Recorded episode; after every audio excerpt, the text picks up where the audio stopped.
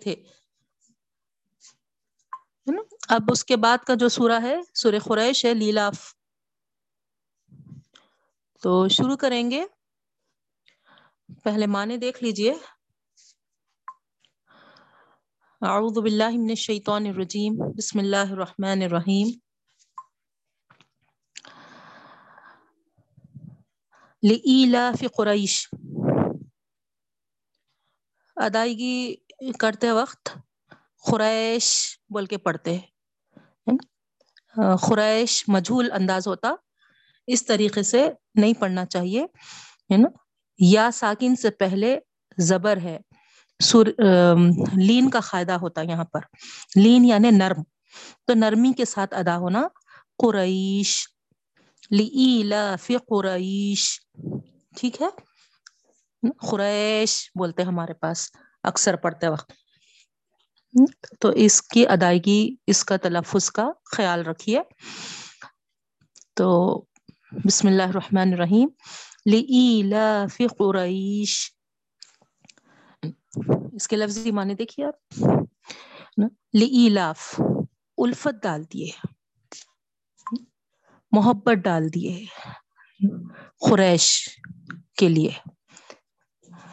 ایلافہم رحلت الشتاء والصیف ان کو الفت ڈال دی گئی. رحلتا رحلتا موسم کو کہتے ہیں. سوری، سفر کو کہتے ہیں. یعنی رحلہ، سفر. شتائی سردیوں کے. سردیوں کے سفر میں وصیف اور گرما کے سفر میں. یعنی سردی اور گرمی کے سفروں میں ان کو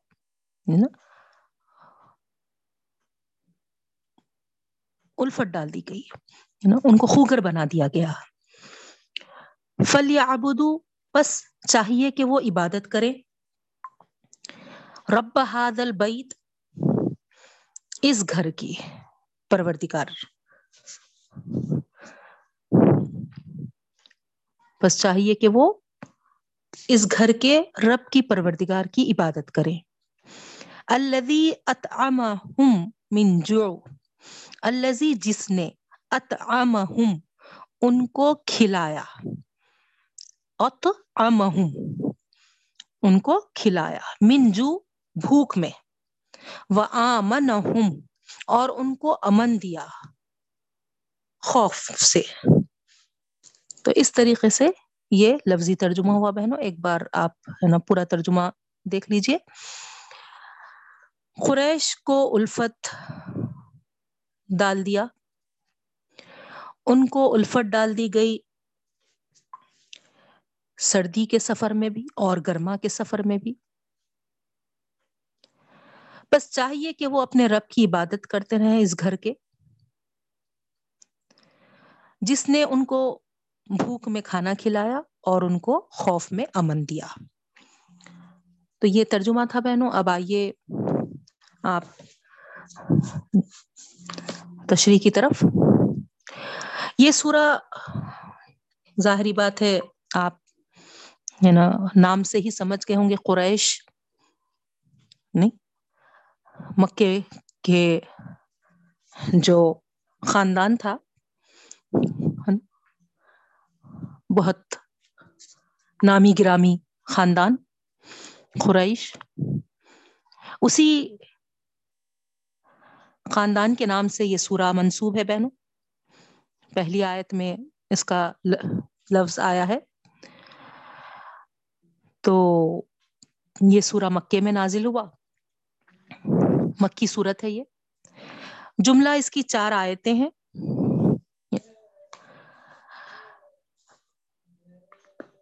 آپ کو اس کی تشریح میں جانے سے پہلے تھوڑا سا بیک گراؤنڈ میں آپ کو بتا دوں تاکہ یہ سورے کو سمجھنے میں بہت ہی ہم کو آسانی ہوگی۔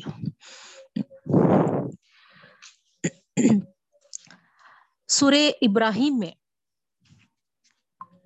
آیت number thirty five to thirty seven اگر آپ دیکھیں تو وہاں پر سورہ بخرا میں بھی آپ پڑھ کر آئے۔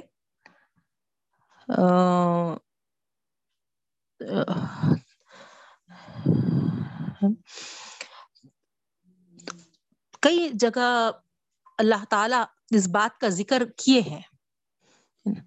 جیسے کہ سور ابراہیم کی آیت سے میں آپ کو سمجھاتی ہوں۔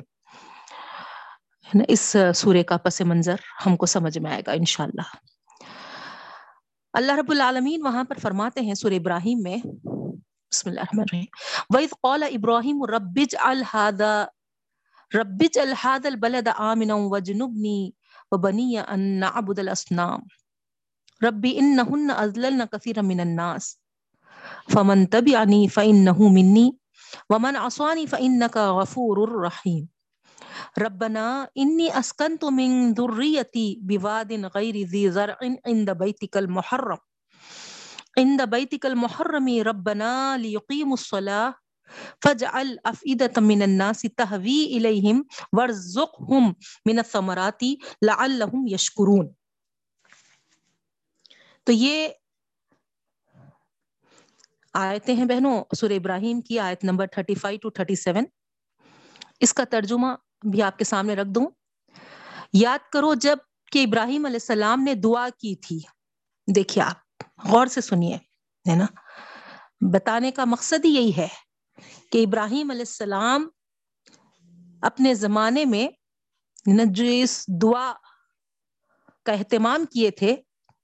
اس دعا کی قبولیت اللہ تعالی اس سور قریش میں یہاں پر جو یاد دہانی کرائے ہیں، ان کو اسی کی طرف میرا بھی اشارہ ہے بہنوں۔ میں بھی اسی طرف آپ کو بتانا چاہتی ہوں۔ یاد کرو جب ابراہیم علیہ السلام نے دعا کی تھی، اے میرے رب، اس سرزمین کو امن کی سرزمین بنا اور مجھ کو اور میرے بیٹوں کو اس بات سے محفوظ رکھ کہ ہم بتوں کی پوجا کریں۔ ہماری حفاظت فرما۔ اے میرے رب، ان بتوں نے لوگوں میں سے ایک خلق کثیر کو گمراہ کر رکھا ہے۔ بس جو میری پیروی کریں، وہ تو مجھ سے ہیں، اور جو میری نافرمانی کریں، تو تو غفور رحیم ہے۔ اے ہمارے رب، میں نے اپنی ضروریت میں سے کچھ کو ایک وادی غیر زی ذرا میں تیرے محترم گھر کے پاس بسایا ہے، تاکہ وہ نماز کا اہتمام کرے تو ان لوگوں کو، ان کے دلوں کو ان کی طرف مائل کر دے اور ان کو پھلوں کی روزی دے تاکہ وہ تیرے شکر گزار رہے تو اس طریقے سے ابراہیم علیہ السلام کی دعا تھی بہنوں۔ اور آپ دیکھ رہے ہوں گے اس دعا میں تین چیزوں کی طرف ہائی لائٹ کیا جا رہا ہے۔ ایک تو اس سرزمین کو امن کی سرزمین بنا۔ ٹھیک ہے۔ دوسری چیز یہاں پر پھلوں سے رزق اور روزی دے۔ ٹھیک ہے۔ اور تیسری چیز بتوں سے ان کو بچا۔ تو یہ تین پوائنٹس یہاں پر ہے۔ اور یہ تینوں چیزوں کا ذکر آپ انشاءاللہ غور کریں گے اس سور خورائش میں۔ تو اس سے پہلے کہ میں سور قریش کی تفصیل میں جاؤں، آپ کو یہ بتانا ضروری سمجھ رہی ہوں کہ یہاں پر اللہ تعالی قریش کے متعلق یہ بات یاد رکھنے کے لیے بتا رہے ہیں کہ بیت اللہ شریف کے ساتھ ان کا تعلق کیسا تھا؟ کس نوعیت کا تھا؟ اس طریقے کا نہیں تھا کہ نا باہر سے کچھ دنوں کے لیے قبیلہ آیا کچھ دن کے لیے ہے نا وہ وہاں رہے بسے۔ تھوڑے دن کچھ مکے کی وہاں کے گھر کی خدمت کر لیے۔ تھوڑی کچھ عبادتیں کر لیے۔ اس کے بعد پھر چلتے پھرتے نظر آئے۔ ایسا نہیں تھا بہنوں؟ قریش کے متعلق یہ بات ہم کو اچھی طریقے سے معلوم ہے نا؟ کس طریقے سے ان کا تعلق تھا اللہ تعالی کے گھر کے ساتھ؟ جس وقت حضرت ابراہیم علیہ السلام نے اس گھر کو تعمیر کیا، اسی وقت سے ان کا تعلق تھا۔ حضرت اسماعیل علیہ السلام اور ان کی اولاد کو اس گھر کے پاس بسائے حضرت ابراہیم علیہ السلام۔ کس وجہ سے بسائے آپ ابھی اسی اس دعا میں سنیں۔ کہ تیرے محترم گھر کے پاس بسایا تاکہ وہ نماز کا اہتمام کرے۔ تو گویا ایک بڑے مشن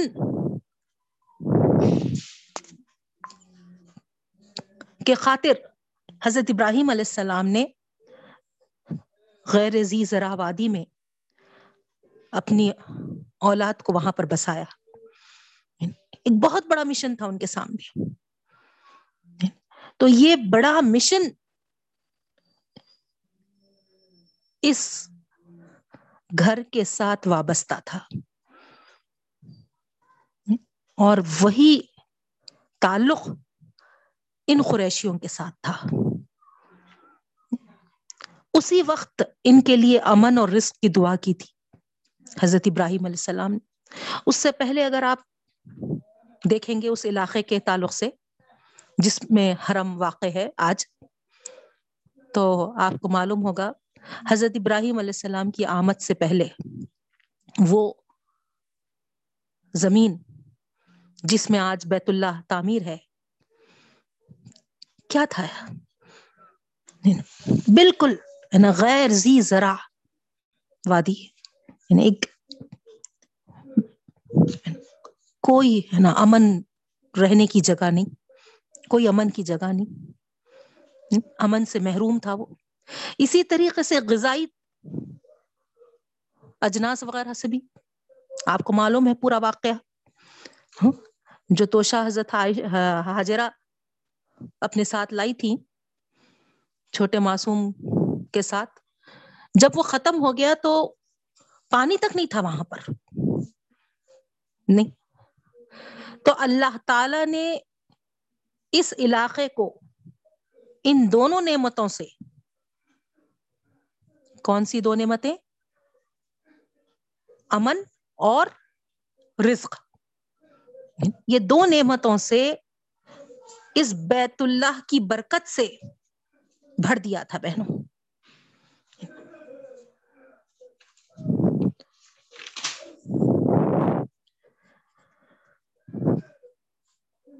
تو اس وقت سے ان کے لیے امن اور رزق کی دعا جو ابراہیم علیہ السلام نے کی تھی۔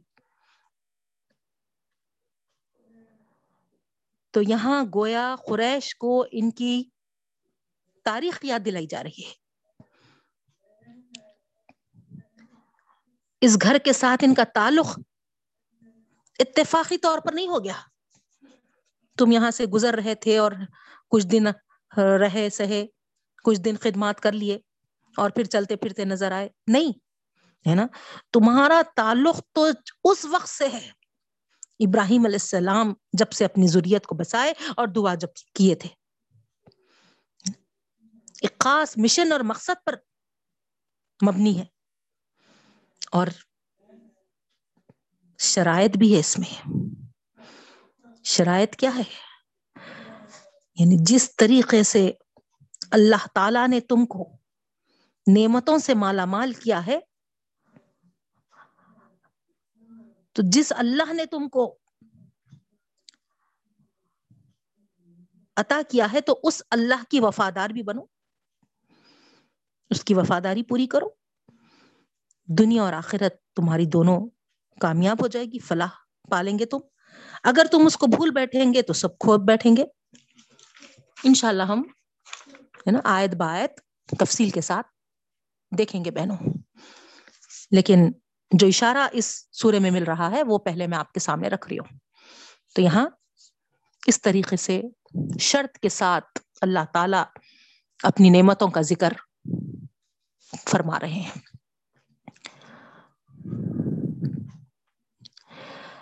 اب یہاں یہ بھی ہم کو معلوم ہو جانا چاہیے کہ ان کے جو واپس وابستگی تھی، اللہ تعالی اس کی طرف بھی اشارہ کر رہے ہیں۔ گرمی، سردی کے دنوں میں تجارتی سفر جو یہ کرتے تھے۔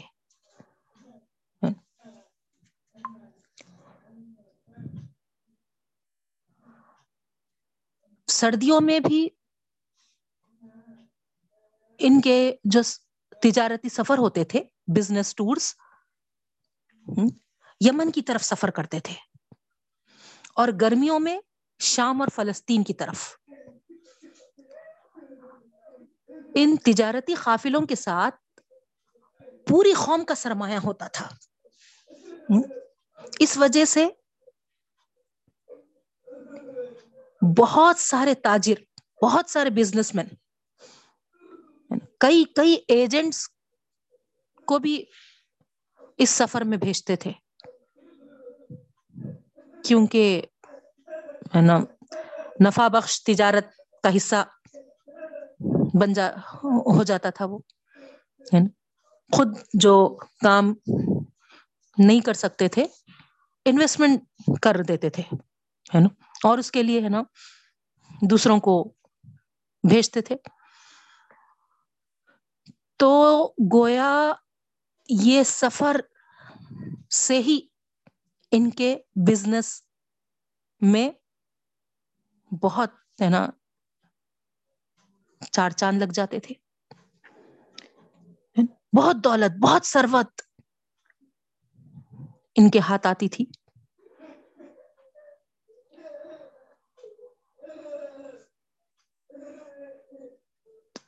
بازاروں میں، منڈیوں میں بہت سارا سامان یہ لوگ فروخت کرتے تھے۔ اور دوسرے بازاروں کی ضروری جو چیزیں ہوتی تھیں، وہ لے کر آتے تھے۔ باٹر سسٹم چلتا تھا نا جب۔ تو اس طریقے سے یہ بہت ڈپینڈ تھے اپنے بزنس کے لیے، اس بزنس ٹورس پہ گویا یہ بزنس ٹورس ہی ان کی دولت و ثروت کا ذریعہ بنے ہوئے تھے۔ اور ظاہری بات ہے، یہ بزنس ٹورز جو ہوتے تھے، جس کے لیے ان کو جانا آنا پڑتا تھا، راستوں سے، گزرگاہوں سے جو گزرنا پڑتا تھا، آپ تاریخ اٹھا کر دیکھیے۔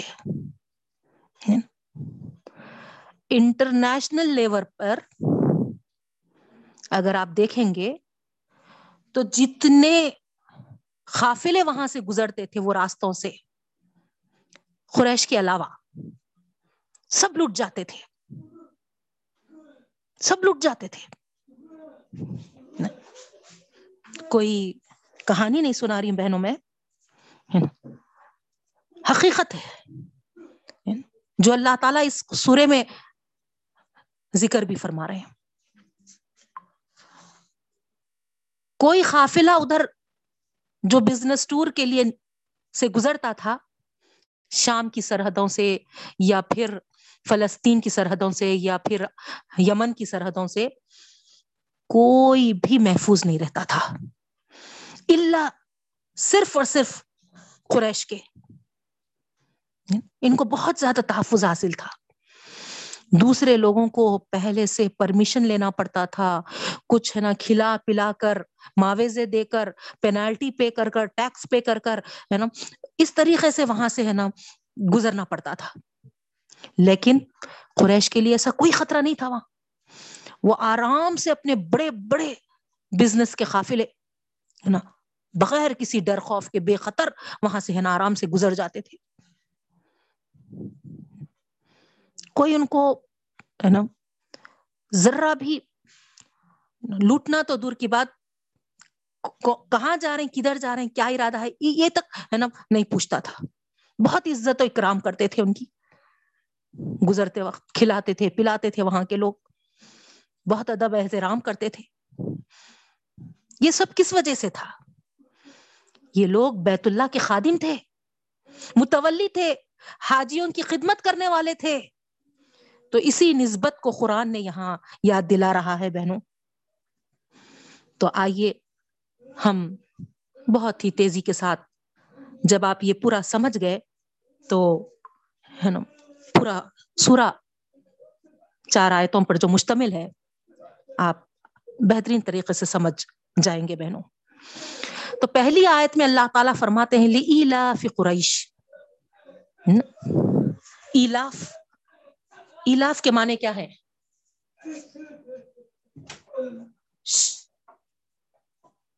ایلاف کے معنی، ہے نا؟ مانوس ہونا، الفت کے پیدا پیدا ہونے کے۔ انس، تعلق، وابستگی، یہ معنوں میں آتا بہنوں۔ تو پہلی آیت میں اللہ تعالیٰ یہاں پر فرما رہے ہیں کہ ہے نا، قریش کی ہے نا الفت۔ یہ بس اتنا ہی ہے ذکر، ہے نا؟ قریش۔ قریش کے لیے الفت دلانے کا ذکر ہے۔ قریش کی وابستگی کا، ہے نا، ذکر ہے یہاں۔ اور کچھ تفصیل نہیں ہے۔ نہیں۔ تو یہاں پر ایک سوال پیدا ہوتا، کہ آخر کس وابستگی کا یہاں پر ذکر کرنا چاہ رہے ہیں؟ کس کے تعلق کا بتانا چاہ رہے ہیں؟ نہیں، لیکن ہے نا، آپ کو معلوم ہے، اللہ کا کلام ہے یہ۔ کوئی اچھمبا کلام یا کوئی ایسا کلام نہیں ہے کہ ہم کو حیرت میں یا پھر نہیں سمجھ میں آیا جیسا رکھتا۔ آگے کی آیتیں واضح کر دیتی ہے ہم کو۔ ایلا فہم رحلت الشتاء والصیف۔ یہ قریش کی وابستگی۔ اللہ تعالی جس کا یہاں ذکر کر رہے ہیں، یہ ہے نا، کس تعلق سے ہے؟ ایلا فہم رحلت الشتاء والصیف۔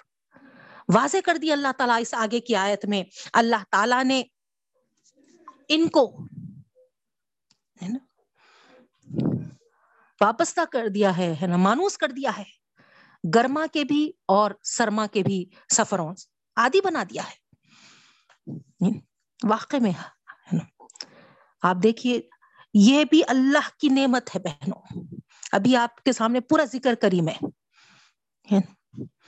کہ ان کو جو راستوں سے گزرنا پڑتا تھا نا؟ الگ الگ مقامات پہ جو جانا پڑتا تھا، اپنے قافلے وغیرہ لے کر۔ ایک بالکل ان نون پلیس نئی جگہ پہ۔ پورے سر و سامان کے ساتھ۔ اکیلا ہے، ہلکا پھلکا ہے، پھر بھی ہے نا مسئلہ نہیں ہوتا۔ نہیں۔ لیکن پورے سر و سامان کے ساتھ، بلکہ اپنا پورا ہے نا، زندگی کا سرمایہ لے کر ہے بزنس کے لیے۔ ایسے حالات میں نئی جگہ پر آپ خود امیجن کریے کیا کیفیت ہوتی۔ وہاں موسم کے حساب سے اپنے آپ کو سیٹ کرنا۔ پھر اپنے بزنس اپنے کاروبار میں لگنا۔ اگر ویدر نہیں ہم کو سازگار ہو رہا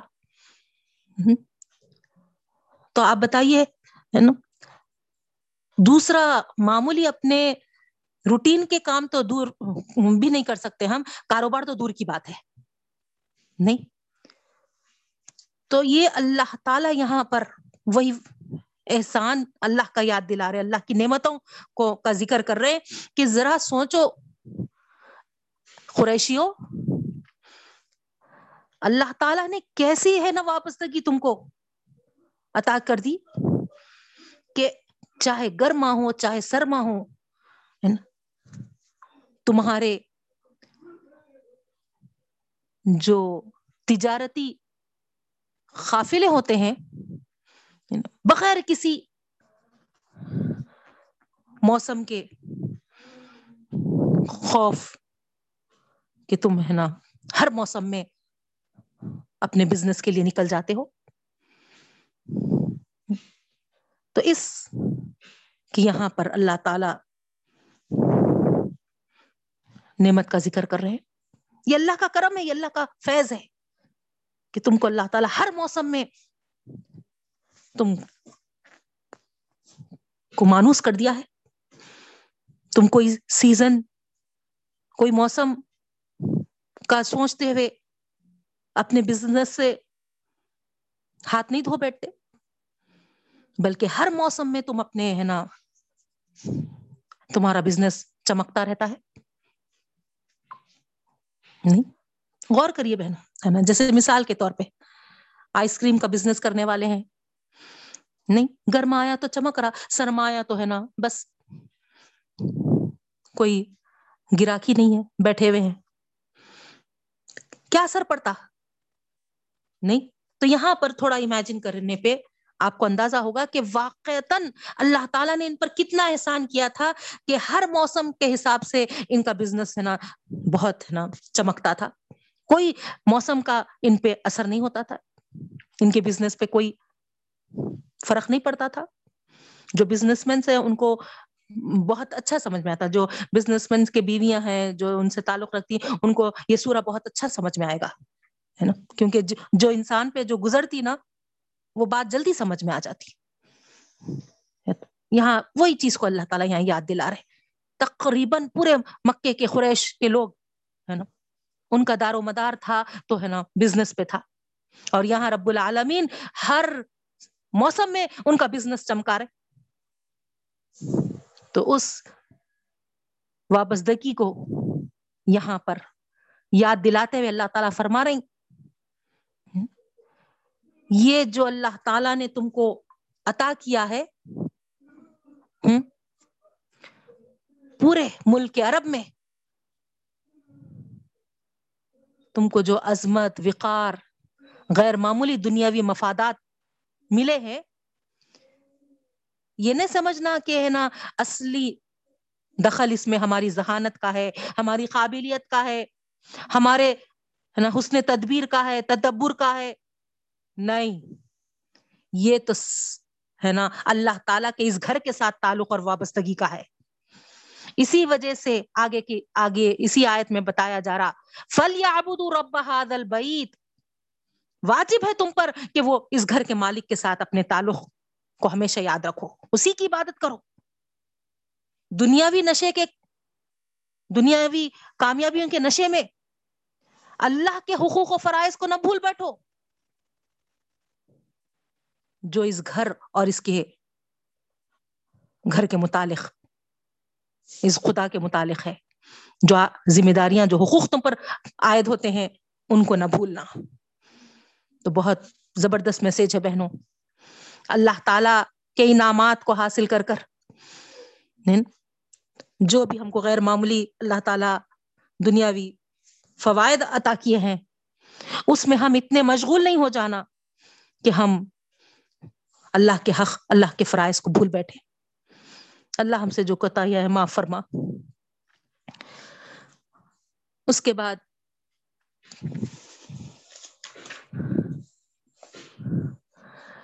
اللہ اتاما ہوں من جو آمن ہوں من خوف۔ دیکھیے اب آپ۔